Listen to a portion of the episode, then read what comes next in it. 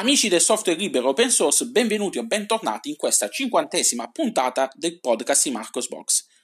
Apriamo questa breve puntata parlando del rilascio di Wine 5.0 che giunge dopo un anno di sviluppo e porta con sé oltre 7400 modifiche al codice. Le modifiche più interessanti riguardano il supporto multimonitor e quello per Vulkan 1.1. Sul blog trovate comunque un link alle note di rilascio complete nel caso vogliate approfondire eh, da spulciare se c'è qualcosa che vi interessa. Sempre in tema di rilasci, è stata rilasciata questa settimana una anteprima del tema Greybeard Dark. Che cos'è? È la variante scura del famoso tema eh, Greybeard che troviamo su Xubuntu da qualche release a questa parte. Il nuovo tema, eh, questa nuova variante del tema, o meglio, eh, sarà disponibile su Xubuntu 20.04, non è il tema predefinito, ma lo trovate tra le opzioni all'interno delle impostazioni. Se volete provare il nuovo tema, all'interno del, del blog su Marcosbox, nei commenti, eh, trovate il link alla pagina GitHub del progetto e ehm, a quella su eh, Launchpad dove trovate il link diretto al pacchetto che potete installare su eh, Xubuntu o potete estrarre il tema e eh, installarlo su qualsiasi altra distribuzione che fa uso di XFCE.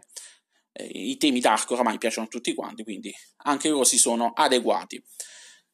Questa settimana è stato annunciato il vincitore del contest che il team di KDE ha lanciato qualche mese fa per scegliere lo sfondo predefinito di Plasma 5.18 LTS.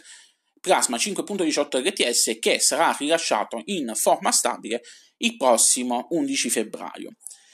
Il vincitore del contest si è aggiudicato anche un Tuxedo Infinity Book 14 che eh, gli sarà eh, spedito a casa direttamente da Tuxedo Computers che è stato partner di questa iniziativa.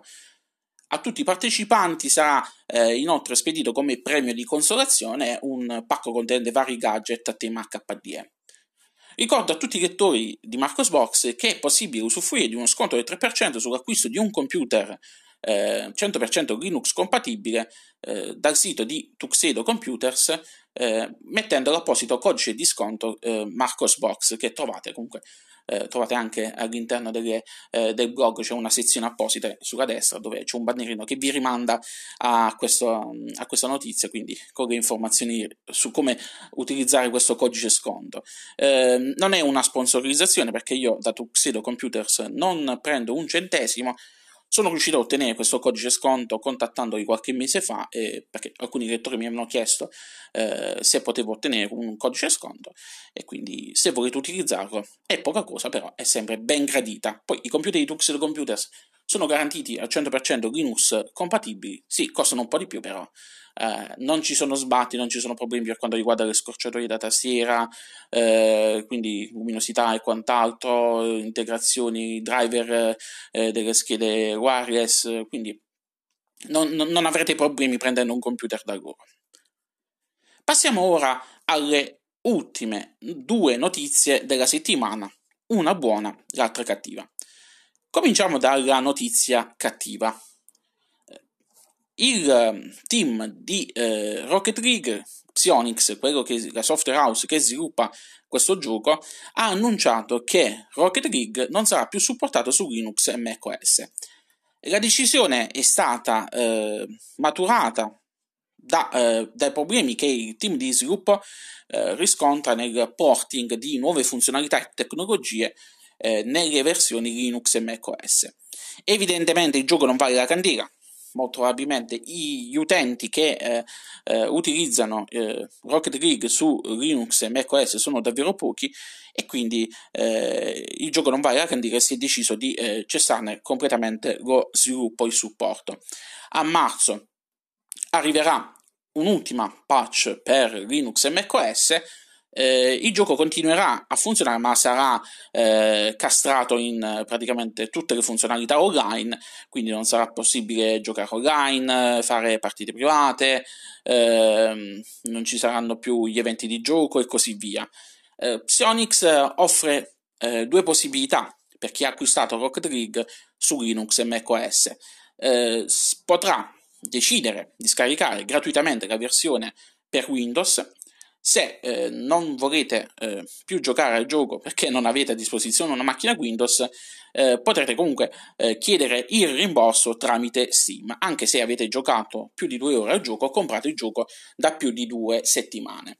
Eh, c'è anche una terza via, però, eh, terza via ufficiosa, che è stata riportata sul, sul blog di Rocket, su, su, sul sito del supporto di Rocket League, e che ehm, consiste nell'utilizzare eh, Proton o Wine se siete su Linux oppure Bootcamp su macOS, quindi a girare il problema eh, in questa maniera. Non sono comunque soluzioni che eh, Psionics eh, uff, supporta ufficialmente quindi di conseguenza eh, se le prestazioni non sono adeguate è un problema vostro, Psionics si lava le mani. Passiamo adesso alla notizia buona. Ubuntu 20.04 LTS non avrà più l'Amazon Web Launcher.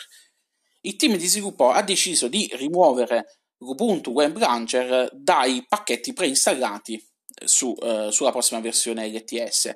Come conseguenza eh, scompare quindi eh, l'unico, perché era l'ultimo ehm, web launcher che era presente su Ubuntu, ovvero quello di Amazon. Probabilmente questo significa che eh, Canonical ha interrotto la sponsorizzazione con Amazon e quindi di conseguenza eh, se ne va a farsi fottere.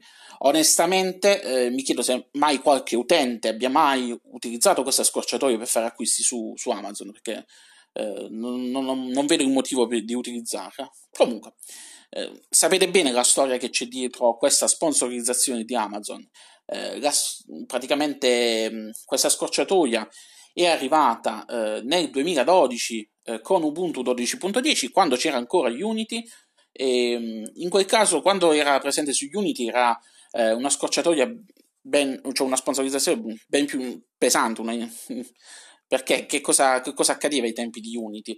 Eh, ai tempi di Unity era sviluppata sotto forma di lens, quindi ogni qualvolta quando era eh, attiva eh, questa, ehm, questa lens eh, ogni qualvolta noi andavamo a fare una ricerca all'interno del computer, eh, spuntavano anche i, i risultati i correlati da, dal sito di, di Amazon. Quindi eh, potevate eh, trovare, potevate acquistare direttamente i prodotti cercando direttamente nella dash di, eh, di Unity.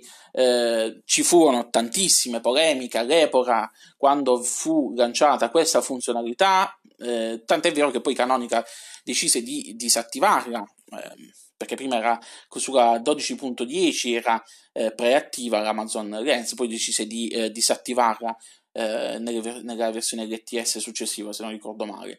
Um, ci sono state polemiche perché erano una intrusione della privacy.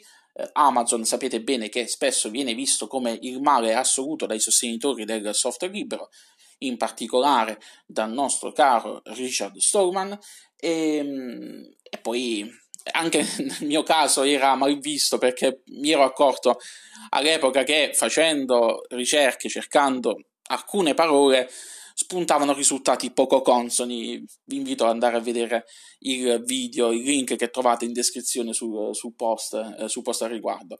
Eh, e quindi, beh, beh, beh. Adesso si era ridotto a un mero collegamento su, su Gnome Shell eh, ed era Comunque, una delle prime cose che io andavo a rimuovere appena installavo una, uh, una Ubuntu su una delle ultime re- release di Ubuntu, eh, perché era inutile, era anche antiestetico da vedersi, perché era pre- eh, presente eh, al primo setup, quindi già al primo setup del, eh, del desktop, vi ritrovavate la scorciatoia nel, nel launcher laterale. Comunque, beh, pazienza, non ne sentiremo di certo la mancanza. Bene, con questa notizia ho chiuso. Lunga vita e prosperità a tutti quanti. Ci riascoltiamo la prossima settimana con la prossima puntata del podcast di Marcos Box. Ciao ciao!